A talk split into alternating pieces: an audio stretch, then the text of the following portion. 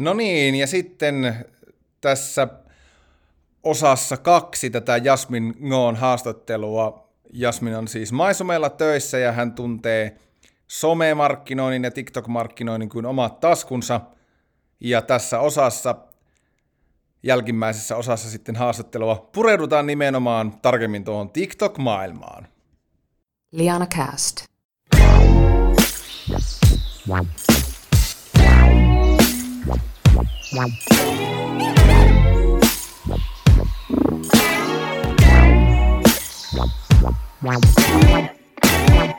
Tota, no miten sitten se TikTok, puhutaanpa Jasmin siitä, se on sullekin niin kuin varmasti tutuimpia kanavia, niin miten sä kuvailisit sitä niin kuin mainos- ja markkinointikanavana, koska sehän vähän varmaan, tai mä voisin kuvitella, että mainostajat ajattelee, että no se on semmoinen, tiedätkö, teini Lasten ja nuorten äh, tanssisovellus. Niin, niin, niin. niin, vaikka se on paljon oh. muutakin nykyään. Mä itekin tiedän, mä, on, mä ite on, en, en tee, no oon kokeillut tehdä jotakin videota, mutta en, en saanut päivässä kymmeniä tuhansia seuraajia, lopetin, mutta, tuota, mutta miten sä kuvailisit sitä mainos- ja markkinointikanavana tuota TikTokia?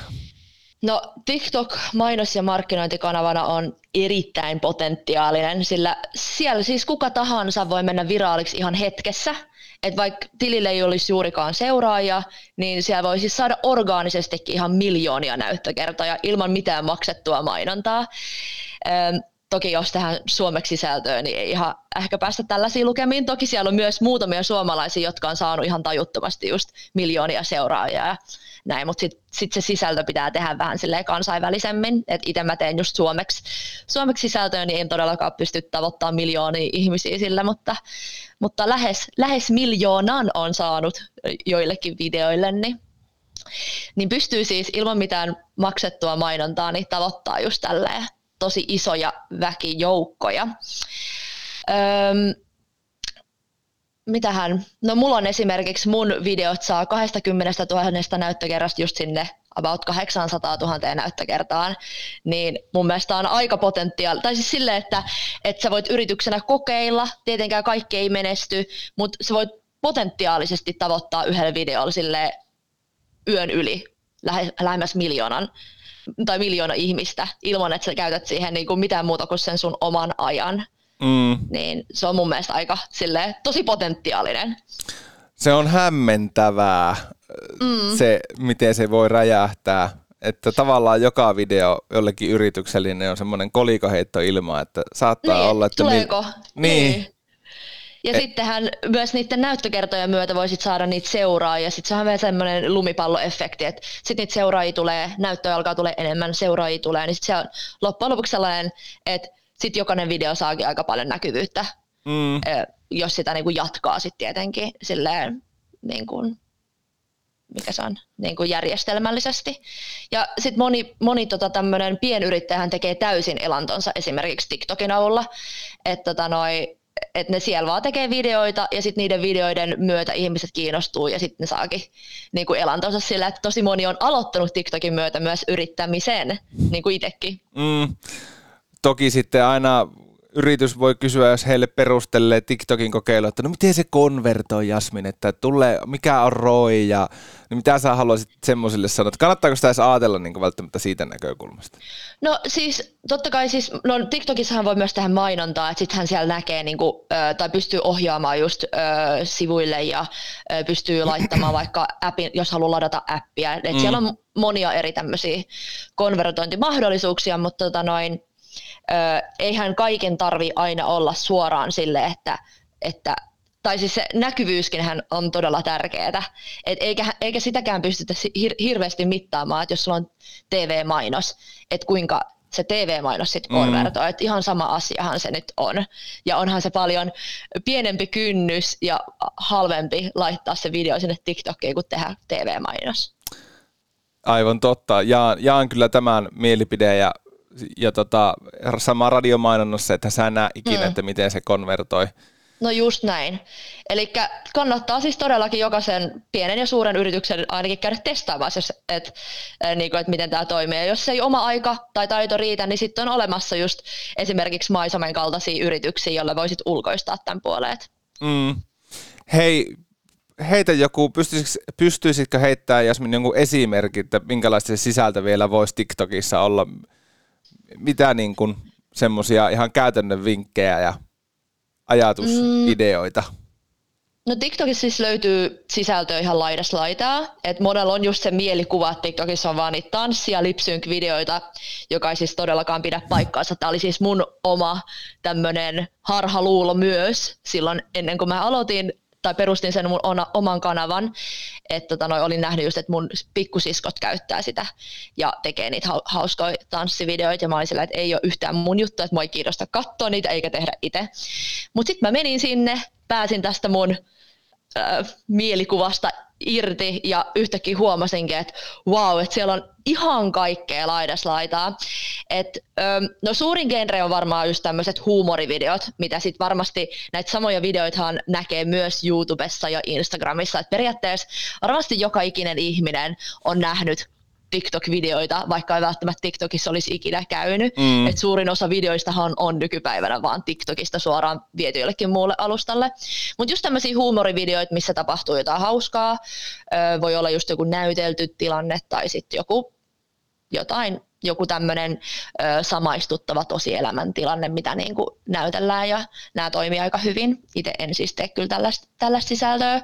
Toki siellä on myös sitä lipsynkkiä tanssivideoa, mutta mutta ne ei ole enää niin jotenkin vallassa. Mutta sitten näiden huumoria näiden videoiden lisäksi on sitten kaikki reseptivideoita, niin kuin ruoka, sieltä saa tosi hyviä ruokavinkkejä, tee se itse tutoriaaleja, ihan kaikesta, siis jos laittaa hakuun ihan mitä vaan, niin pystyy löytää sille, sä pystyt rakentamaan aidan itse, koko talon itse, ihan, ihan, ihan mitä vaan sä pystyt niin kuin, TikTokista, samalla tavalla kuin YouTubesta niin löytää, mutta sitten sä näet sen siellä niin kuin paljon nopeammassa muodossa, koska ne on lyhyt videoita, niin sitten sä saat ehkä enemmän sellaista inspiraatioa, eikä silleen, että no miten se nyt naula laitetaan siihen lankkuun.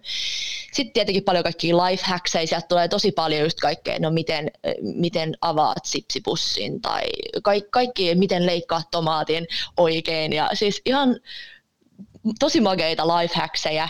Sitten siellä on myös näitä tositarinoita, ihmiset kertoo jostain omista kokemuksistaan, tapahtumista, mitä niillä on käynyt.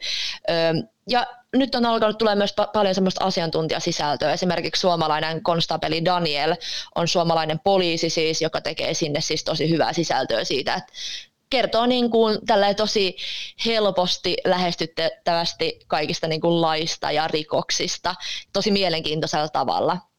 Ja sitten kertoo, että onko joku asia rikos ja mikä rikosnimike sille tulisi, jos tämän X-asian tekisi. Niin siellä on myös tollasta sisältöä. On siis paljon lääkäreitä, jotka kertoo, että miten vaikka saada vinkkejä paniikkihäiriöön ja niin edelleen. Et sieltä niinku, et mä en keksi aihetta, mistä ei olisi tehty TikTok-videoa. Et se on niinku ihan, ihan laidasta laitaa kaikkea. Miten sitten se käyttäjäryhmäpuoli debunkataan vielä sekin mahdollisesti, että onko se, kuinka nuorta se porukka siellä on, koska moni saattaa just ajatella, että no se on se pikkulasten tanssipaikka ja ei siellä ole kuin alle kaksikymppisiä, niin jos miettii niin yrityksen näkökulmasta, niin pystyykö sieltä niin tavoittaa muu ikäistä porukkaa? No sinä ja minä ollaan esimerkki, että me ollaan molemmat niin TikTokissa. Mm. Niin, kyllä. E, no tämä pitäjä ei pidä paikkaansa. Tämä TikTok on siis alustana se, josta tavoittaa suurimman osan nuorista, sillä ne ei käytä siis juurikaan mitään muita somekanavia kuin TikTokia tai Snapchattia. Et varmasti on se se de-alusta, mistä tavoittaa ne nuoret. Mutta se ei tarkoita sitä, eikö siellä olisi sit vanhempaakin porukkaa. Et itse asiassa 75 prosenttia käyttäjistä on yli 18-vuotiaita. Ja aika tasaisesti jakautuu just niin, että 20-30-vuotiaat on 20 prosenttia, 30-40-vuotiaita on 20 prosenttia.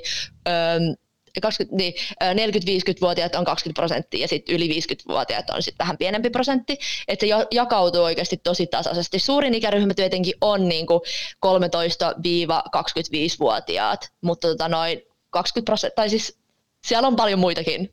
Mm.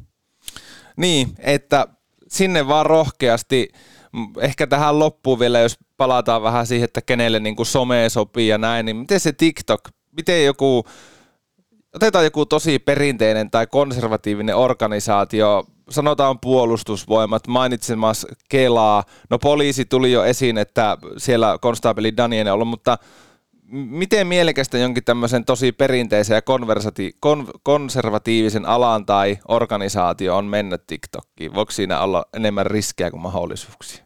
No se riippuu ihan täysin just siitä yrityksestä, että niin kuin mä aikaisemmin jo sanoin, mm. niin TikTokki voi tehdä ihan kaikenlaista sisältöä.